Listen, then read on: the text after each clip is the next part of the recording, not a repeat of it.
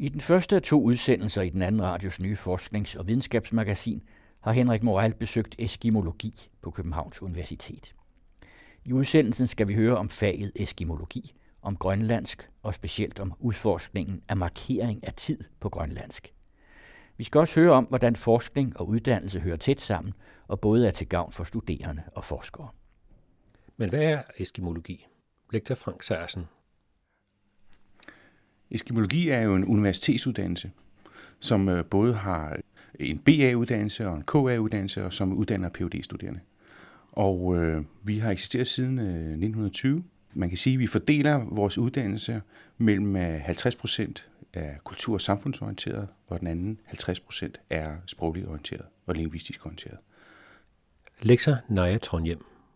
Vi er det eneste sted i verden, som øh, udbyder grønlandsk som fremmedsprog på hele forløbet fra bachelor til kandidat, og så kan man øh, læse videre til Ph.D. Hvad så forskningsmæssigt i grønlandsk og øh, eskimolske sprog? Er det noget, der foregår andre steder? De foregår også andre steder selvfølgelig, øh, primært i Alaska.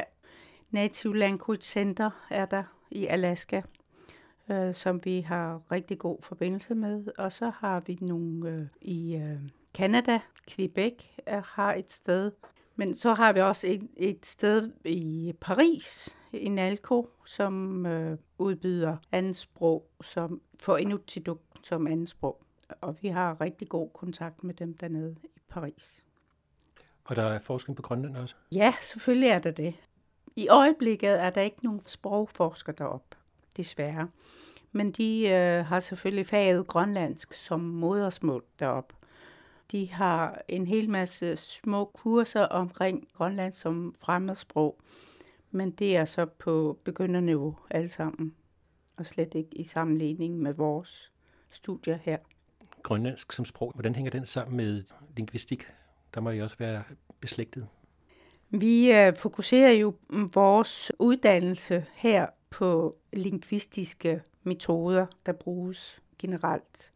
Så på den måde er vi beslægtet med dem. Men øh, det er mere sprogtilegnelse og sproganalytisk tilgang, vi stræber efter, end det rent lingvistiske, så der er vi lidt udenfor samtidig. Men øh, du som forsker, når du ja. forsker i grønlandsk, ja. så trækker du meget på lingvistiske teorier og den forskning, der er i det hele taget om sprog. Ja, ja helt i høj grad. Jeg er selv uddannet på lingvistik på kur, så de trækker jeg meget på, og hvis der er et eller andet, så spørger jeg derover. Så på den måde har vi kontakt. Så grønlandsk står ikke bare isoleret og bliver beskrevet for sig selv, det er også ud fra almindelige sproglige teorier, som man uh, trækker på. Ja, i høj grad. Der er en uddannelse, der hedder eskimologi, men er det et videnskabeligt område? Frank Sejersen. Eskimologi er et øh, såkaldt områdestudie, hvor vi øh, beskæftiger os med hele øh, den arktiske region, det vil sige Sibirien, Alaska, Kanada, Grønland, og faktisk også med den samiske region, øh, altså hele Nordkalotten. Det trækker på en række forskellige discipliner, øh, lige fra arkeologi og historie til øh, antropologi og linguistik og en række andre videnskabelige discipliner inden for både humaniora og samfundsvidenskab. Så spørgsmålet er, om det er en selvstændig disciplin. Det ved jeg ikke helt, om det er, men det er i hvert fald et selvstændigt felt, som har udviklet sig igennem så mange år, og hvor vi har et stort internationalt netværk til andre forskere, som arbejder inden for, for samme øh, videnskabelige praksisfelt, kan man sige. Man kan undre sig over navnet eskimologi. Vi kalder jo i dag for eksempel ikke grønlænder for eskimoer. Det blev jo i sin tid oprettet af Talbiter i 20'erne, som kaldte det eskimologi, og så har vi egentlig prøvet at få det skiftet til inuit-studier eller sådan noget der, men der er så mange andre steder, man har det navn, inuit-studier eller arktiske studier. Så derfor har vi besluttet at beholde eskimologi, fordi så er det helt vores egen i faglig tradition herude i hvert fald. Danmark har en tradition for at beskæftige sig med eskimologi. Ja, det er en, en, en lang tradition, som jo selvfølgelig er historisk forankret, og som går langt tilbage. Øh, den danske interesse for Grønland går længere tilbage end 1721, fordi man før det troede, at der var guld at hente derop, og havde, man havde flere ekspeditioner. Men det er jo først ved 1721, at man begynder kolonisering af Grønland. Og i den forbindelse begynder man at have en stor interesse for selvfølgelig for, for naturen og, og, og, og miljøet generelt, men øh, også for befolkningen og den samfundsudvikling, der, der finder sted, og de samfundsændringer, der er. Og det resulterede så i, at man i 1920 besluttede sig for at etablere det, man kalder en stol øh, i eskimologi på universitetet, for dermed at institutionalisere det fokus, man har på Grønland. Og det fokus har så udviklet sig gennem tiderne til faktisk at blive en, en fodblodsuddannelse med nogle 40 studerende i dag. Hvordan har det så udviklet sig fra 20'erne? Udviklingen har jo, man kan, man kan se den på flere forskellige områder. Det er det videnskabelige fokus har ændret sig, hvor man tidligere var meget interesseret i øh, øh, nogle arkeologiske spørgsmål, og især hvor kom eskimoerne fra til at være øh, i, i 60'erne og 70'erne til at fokusere meget på, øh, hvad er det for nogle øh, samfundsmæssige dynamikker, der finder sted, når vi moderniserer med sådan en hastighed, som man, man gjorde på det tidspunkt, til i dag at arbejde bredt både med, med kulturhistoriske forhold, øh, sproglige forhold, men også øh, mere øh, politisk-økonomiske spørgsmål. Og det er der ikke nogen forskere, som kan klare helt alene? Vi er, vi er jo tre forskere, der sidder herude, man, det kan man selvfølgelig ikke klare alene, så vi har et stort netværk, vi trækker på. Og det vil jo sige, at hvert forskningsmiljø på universiteter rundt omkring i verden, de er jo ikke, de skal ikke ses som selvstændige enheder, de skal ses som, kan man sige, spundet ind i et stort internationalt netværk af kolleger, som øh, støtter og udfordrer hinanden. Og øh, der kan man jo sige, at Danmark med det arktiske fokus, de har på de forskellige universiteter, og især her på eskimologi, der spiller de deres brik ind i det her store øh, spind af, af forskere, som øh, sammen forsøger at, at kaste øh, lys på nogle af de øh, spørgsmål, der er i Arktis. Hvad er det for nogle områder i Danmark, som har været sammenvævet? Nationalmuseet er et af dem, men der, vi har jo også de andre universiteter. Vi har Aalborg og Aarhus, som også har en, en, øh, en arktisk prioritering. Og vi har RUK, som også har øh, øh, arktiske forskere, der sidder der. Så på den måde, så øh, har vi placeret de arktiske forskere rundt omkring i forskellige forskningsmiljøer, og dermed beriger, kan man sige, de andre undervisnings- og forskningsmiljøer, øh, lige så vel som vi hele tiden bliver øh, stimuleret af den forskning, der finder sted inden for andre felter. Det kan for eksempel være inden for forskningen i storskaladrift, som de øh, fokuserer rigtig meget på i, i Aalborg. Det synes jeg har smittet meget af på i hvert fald min egen forskning. Senere i udsendelsen fortæller Frank Sejersen videre om uddannelsen i eskimologi, og ikke mindst hvordan forskning og uddannelse hører sammen. Men først tilbage til grønlandsk sprog og en kort præsentation af lektoren, der står for forskningen i grønlandsk. Jeg hedder Naja Trondhjem. Jeg er lektor på eskimologi jeg har været ansat først som undervisningsassistent, og siden fået Ph.D. og forsker, og har faktisk været her siden 2000. Kunne du prøve at give en uh, kort introduktion til Grønland? Sådan, uh, hvis du lige skulle give et sprogkursus til en dansker på et minut, uh, ja. uh, sige, hvad er der en, der er specielt ved grønlandsk? Ja, grønlandsk er jo et klistrende sprog, vil jeg kalde det. Man kalder det polysyntetisk, og det betyder, at man har en hel masse sprogdele, der bygger et ord op.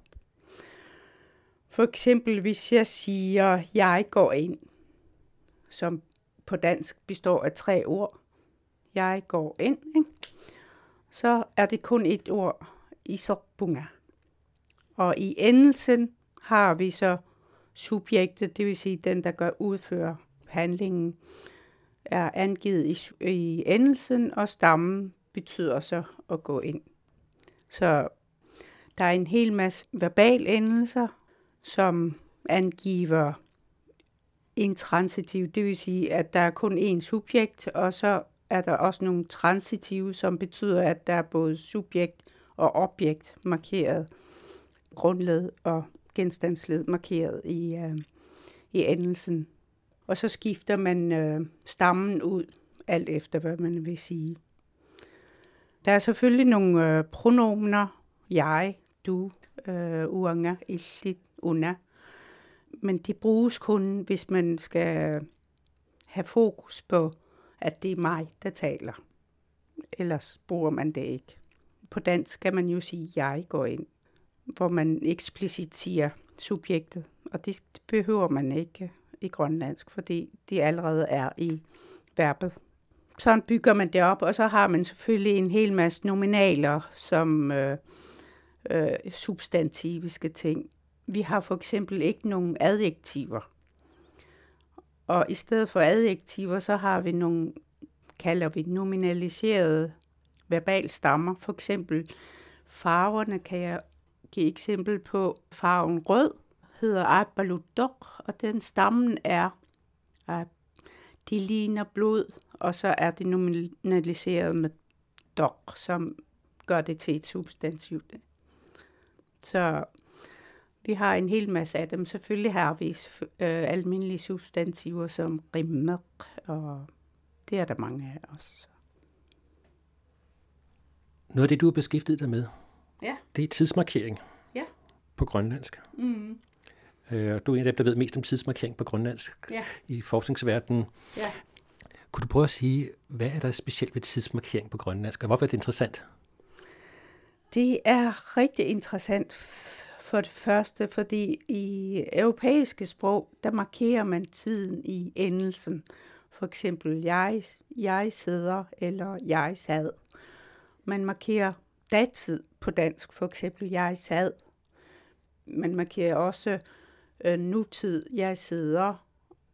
Men så om fremtid, så siger man, jeg skal sidde, eller jeg sidder i morgen. Så på sin vis har man øh, nutid og fremtid modsat fortid, datid. Ikke? På grønlandsk er det lige omvendt. Vi markerer alt, som ikke er realiseret. Det vil sige, øh, jeg skal, om fem minutter skal jeg ud og have en kop kaffe. Så er jeg nødt til at markere med et fremtidsaffix, som kan være sa. Øh, Anisanga, siger jeg så, hvis jeg skal hente en kop kaffe øh, om fem minutter. Og de skal med det der fremtidsaffix. Om fortid og nutid, så nutid er der ingen markering på. Det vil sige, hvis jeg ikke laver nogen markering, så vil jeg altid opfatte det som, at det sker nu. Datid kan man godt markere med noget, der hedder SIMA, og det er specielt det, jeg har forsket i. Og det svarer lidt til før nutid i dansk, eller har gjort øh, øh, agtigt. Altså, jeg har hentet kaffen. Ja, jeg har hentet kaffen. Men det er ikke så enkelt, fordi for det meste, så bruger man tidsadverbialer. For eksempel, øh, for lidt siden har jeg hentet kaffen. Øh, så behøver jeg ikke at have den der fortidsmarkering på. Så de bruges kun, når det er lidt længere tilbage i øh, tid end øh, for eksempel i går. Da jeg begyndte at undersøge det, det der fænomen med Sima, som jeg undersøgte med en øh, øh, spørgeskemaundersøgelse, der var man begyndt at sige, jeg øh, snakkede med en i går, med det der Sima på i Basar Simavara.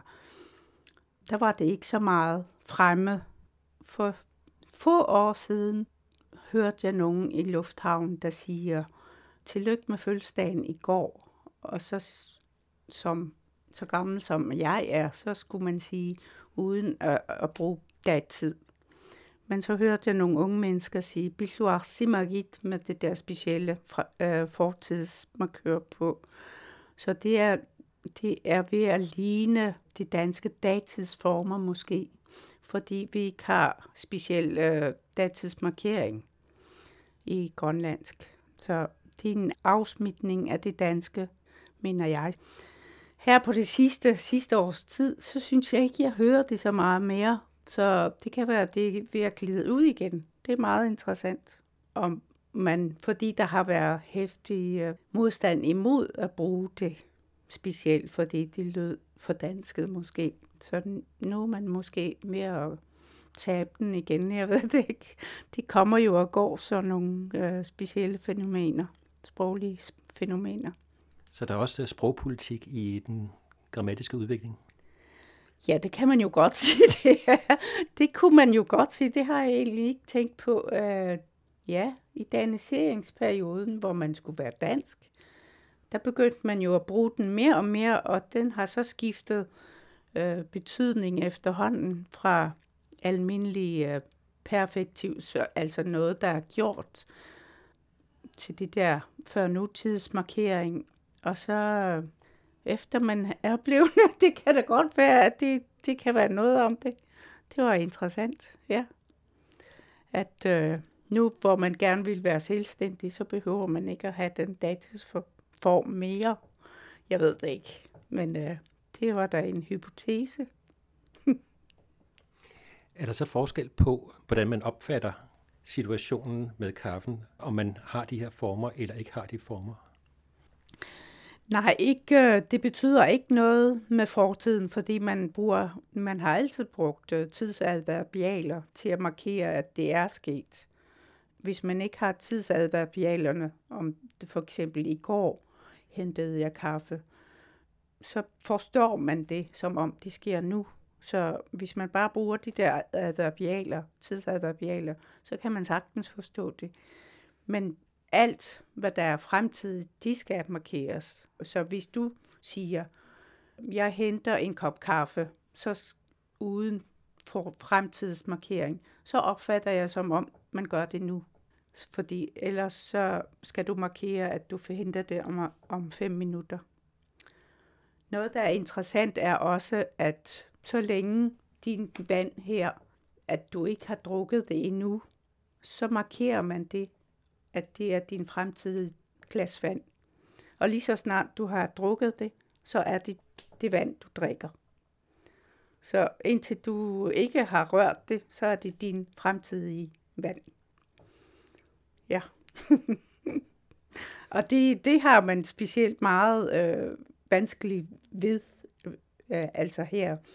De danske studerende har meget vanskeligt ved at markere de øh, fremtidsformer, fordi man ikke har det på dansk. Man glemmer det hele tiden, og så hvis man driller dem lidt med, og at er du begyndt at drikke det, eller sådan noget der, så husker det det bedre.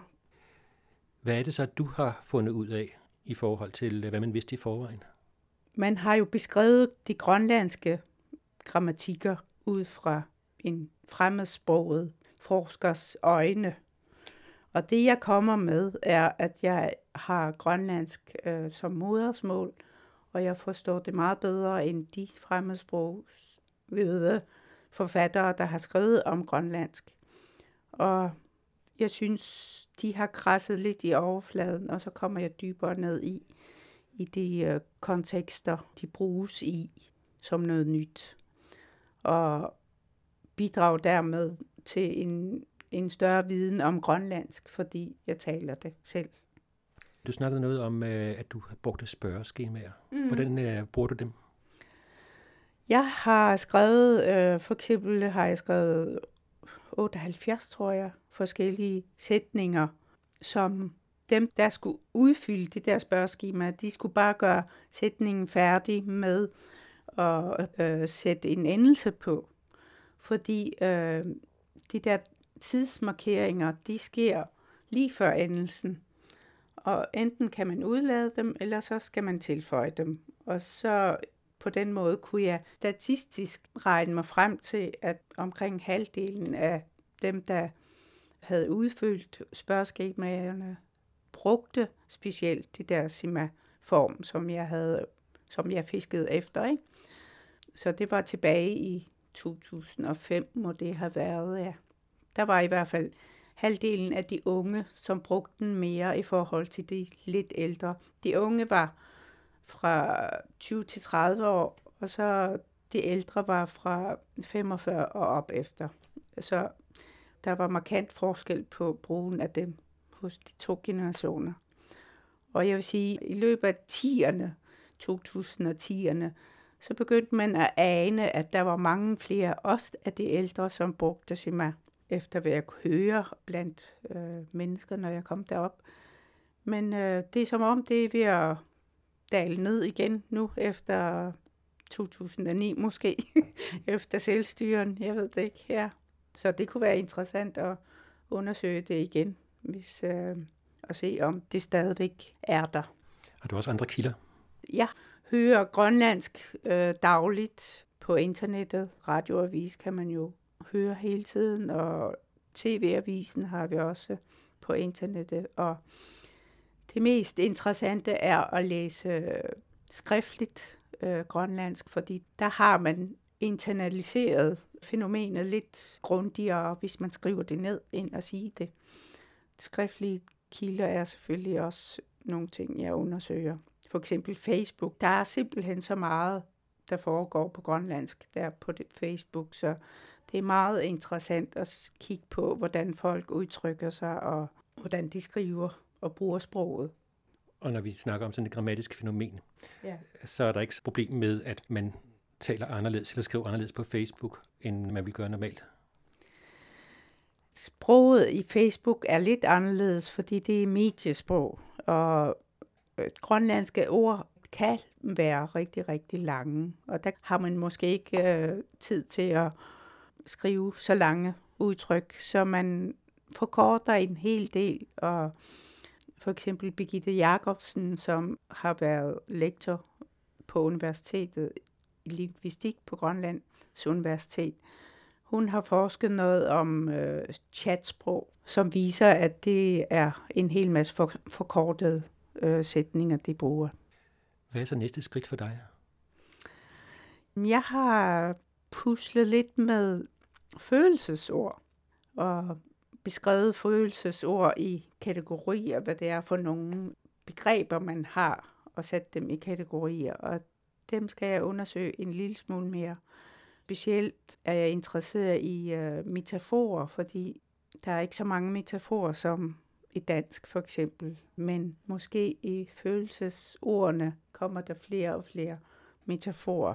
Også fordi man simpelthen direkte oversætter en gang imellem de danske metaforer. Hvad kunne følelsesord for eksempel være? Det er for eksempel, jeg er ked af det, eller øh, jeg er nede, når man har depression og er nede. Det har man så, det der metafor oversat til at være næggangavunger, jeg er faldet ned, øh, agtigt. Så det bruger man også selvfølgelig. Det er rigtig spændende, men øh, jeg lige startet på det, så jeg ved ikke så meget om det endnu.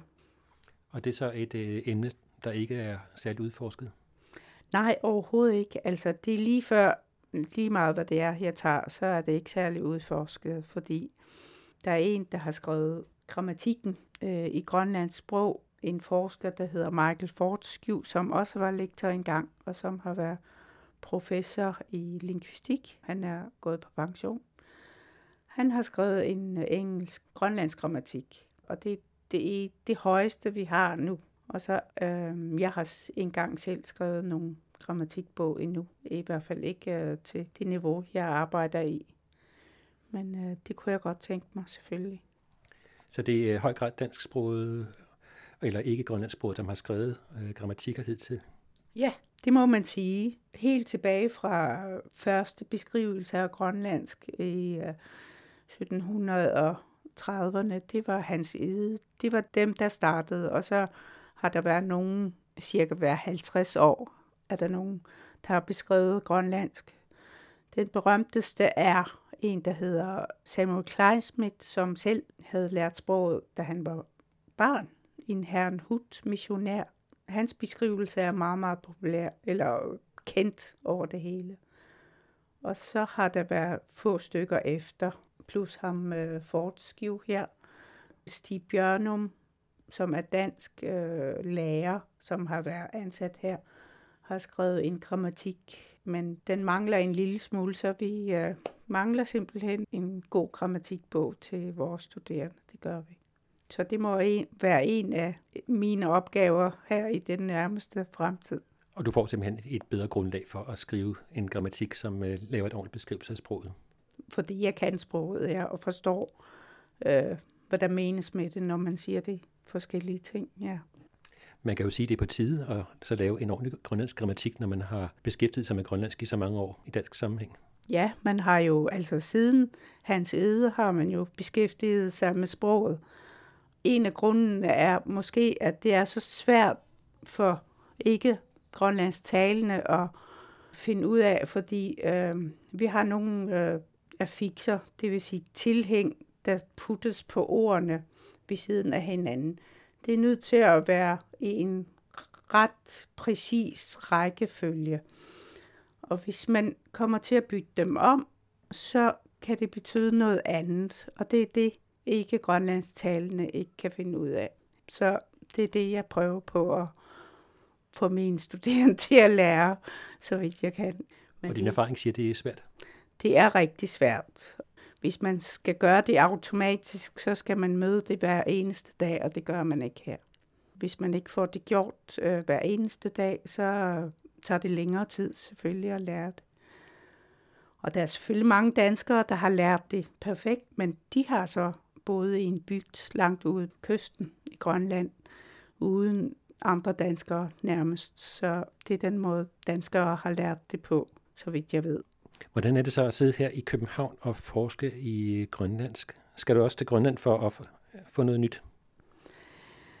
Det er ganske udmærket at forske her i København. Jeg synes, det er øh, en udfordring, men jeg, jeg synes, det er spændende. Og jeg bor her af familiemæssige årsager, fordi jeg har tre handicappede børn. Så derfor kan jeg ikke flytte hjem. Det var meningen, jeg skulle flytte hjem for 10 år siden, men øh, det gjorde jeg så ikke. Og nu, hvor de mangler i en lingvist i Grønland, kan det godt ærge mig, men øh, jeg har det lige så godt her nu. Så, men øh, jeg kommer tit derop og underviser også, så jeg får masser af inspiration også derfra. Ja.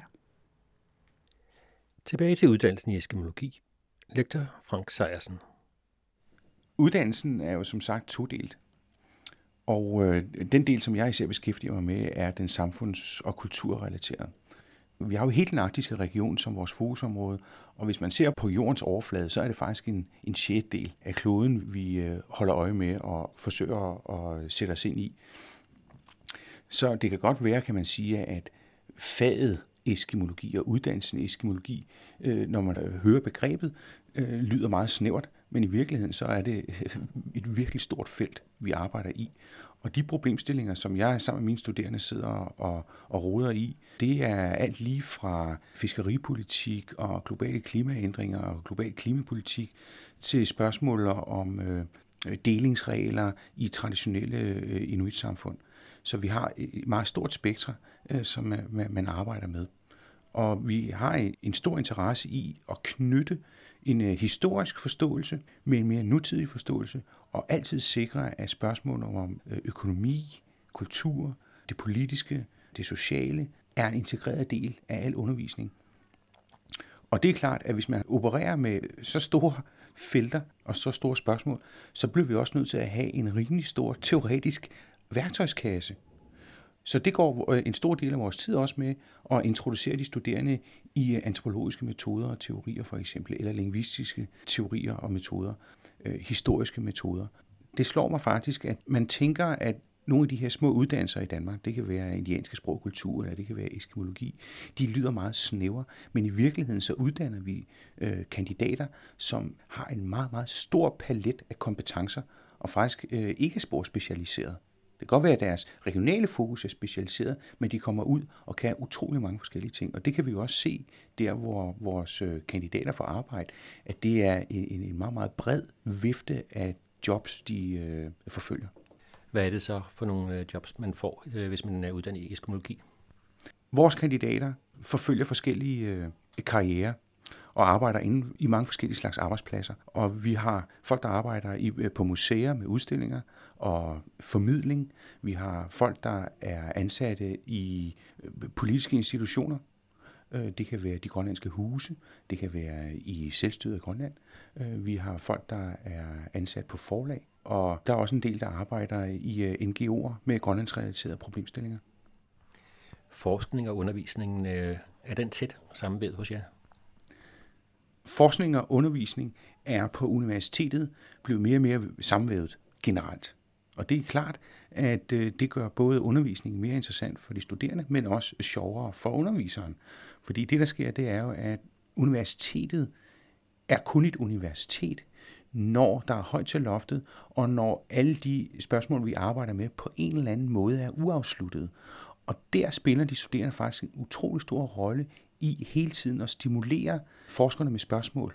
Og vi bruger øh, øh, undervisningsrummet til selvfølgelig både at informere og inspirere, og, men også selv at blive inspireret og blive øh, informeret om, om forhold. Så der er mange af de studerende, de kommer og har, har øh, følger med i, i nogle, nogle nyheder i aviserne eller i, i medierne generelt, og så kommer de og siger, det kunne vi godt tænke os at diskutere, og så tager vi det op som emne. Og nogle af de der spørgsmål, dem tager jeg direkte med ind i min forskning. I er så også nogle af dem, hvor der ikke er så mange eksterne øh, undervisere i forhold til, hvem får undervisning? Vi er en, en lille hård kerne, som øh, har undervist øh, i rigtig mange år. Øh, jeg har selv været her i 25 år. Og øh, Søren har også været her lige så lang tid, og Naja har været her rigtig lang tid. Så vi er en, en gruppe af, af forskere og undervisere, som spiller rigtig godt sammen, og vi samunderviser rigtig meget også. Øh, I modsætning til mange andre steder, hvor man kører sine egne kurser, så sam, samunderviser vi. Både for at få skabt en dynamik, men også fordi, at nogle gange så arbejder vi med nogle emner, hvor ens kompetencer som underviser ikke er god nok, så er det godt, at man har en kollega, der kan komme ind og så tage over der. Og det synes jeg skaber et spændende kollegialt dynamisk øh, miljø, men også i, i selve undervisningen. Vi øh, trækker øh, eksterne øh, undervisere ind, og når vi har phd studerende så underviser de også. Det er en del af deres øh, øh, opgaveportfølje faktisk at også undervise. Og øh, når vi har også en del øh, gæsteforskere, som kommer, og de vil også gerne være med til at undervise, netop også for selv at blive inspireret. Så jeg vil sige, at, at vi har haft mulighed for at skabe nogle, nogle, nogle gode rammer for undervisningen. Nu er der jo krav om, at man som studerende skal have 12 timers undervisning om ugen.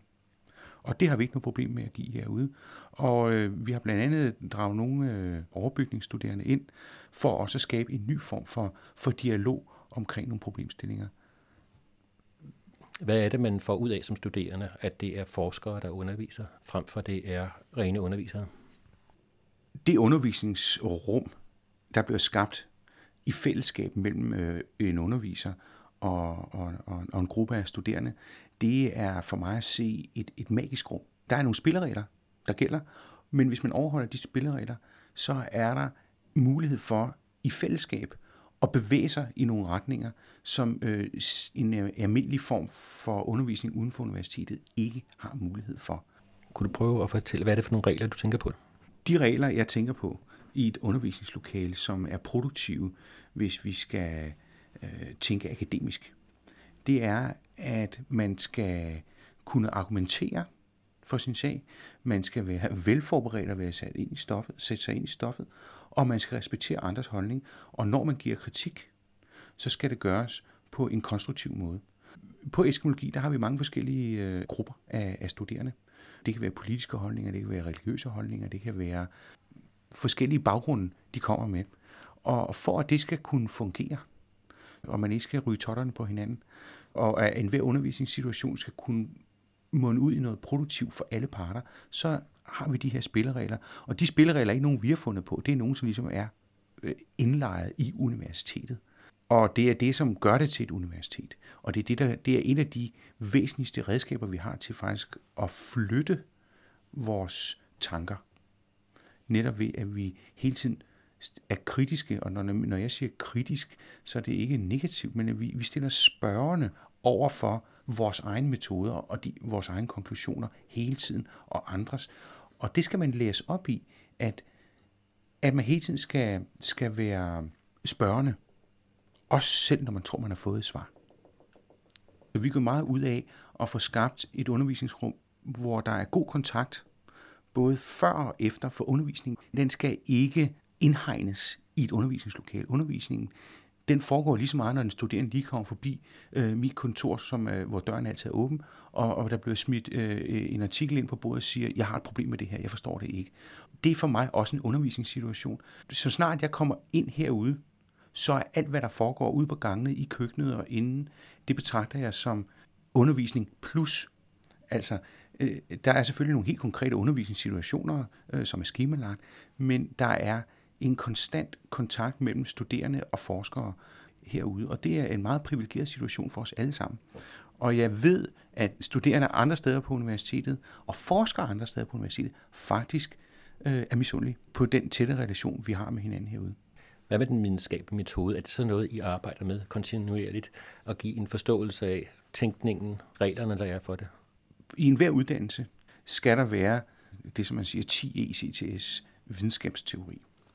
Og vi har udviklet et øh, videnskabsteoretisk forløb, hvor de blev undervist 6 timer øh, om ugen, og øh, delt mellem øh, øh, stor, øh, en stor forelæsning med en, en videnskabsteoretiker, og så kommer de ud til os, hvor vi så gennemgår den forelæsning, plus arbejder med de øh, teoretiske, metodiske spørgsmål, som knytter an til vores fag, og begynder at stille de videnskabsteoretiske spørgsmål og refleksioner, der er krævet, når man arbejder med vores fag, men også når man skriver en opgave. Fordi et hvert videnskabeligt projekt, om det er en lille eller en stor opgave, der skal være nogle videnskabsteoretiske refleksioner. Samtidig så er, at de metoder, som vi forfølger herude som forskere, de øh, kan jo præsenteres på mange forskellige måder. Og de får dem på to måder. Den ene er øh, lærebogsmåden. Sådan er den her metode tænkt, sådan bliver den brugt, og vi, vi introducerer dem til den kritik, der er af, af, af de metoder og de begrænsninger, der ligger i, i nogle konkrete metoder. Men så er der jo også sådan, sådan, den anden måde, vi går til det på, det er, at vi som forskere siger, men prøv at høre, jeg har forsøgt at forfølge på den her måde, og det virker ikke.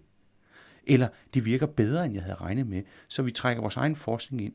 Og den usikkerhed, der faktisk ligger i at være forsker, og, og den famlen, som også er, vi kan knytte os og klynge os til nogle metoder og teorier, men når vi kommer ud i virkeligheden, så får vi den tilbage lige i ansigtet, og så vil den ikke altid passe ind.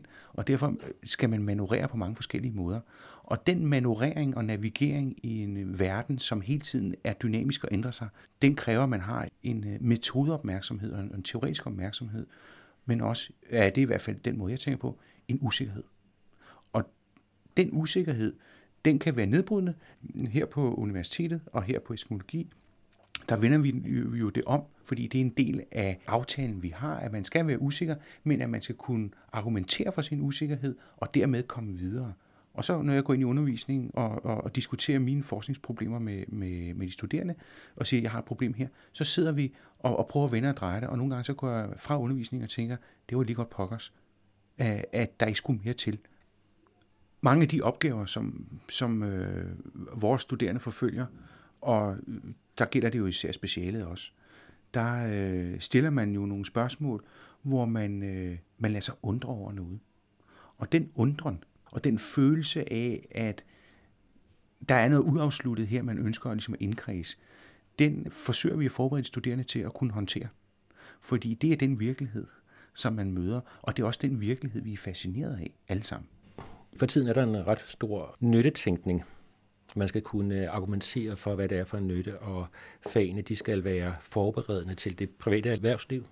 Og der har også været nogle tanker om øh, fra forskning til fakturer som udtryk for, hvad er det egentlig universitetet har af opgaver. Det er at levere input til det private erhvervsliv, og kandidaterne de skal så være øh, uddannet til at træde ind i en stilling i det private erhvervsliv. Hvad tænker du i forhold til jeres fag? Det første, jeg tænker, det er, at vores øh, kandidater, de kommer ud og får arbejde. Så de har nogle kompetencer, som øh, er efterspurgte både af det offentlige og af private.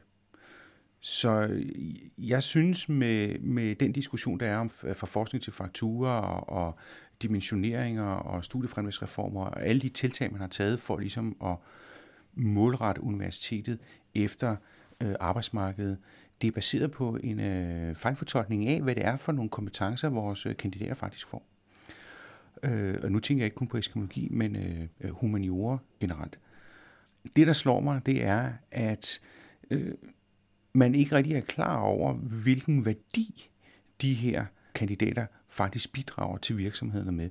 Hvor man har en forestilling om, at det at arbejde med begreber og tænke analytisk og det at være kritisk konstruktiv, at det faktisk er en af de største værdier, som øh, virksomheder i dag skal have, hvis de skal hele tiden kunne mobilisere og tænke innovativt.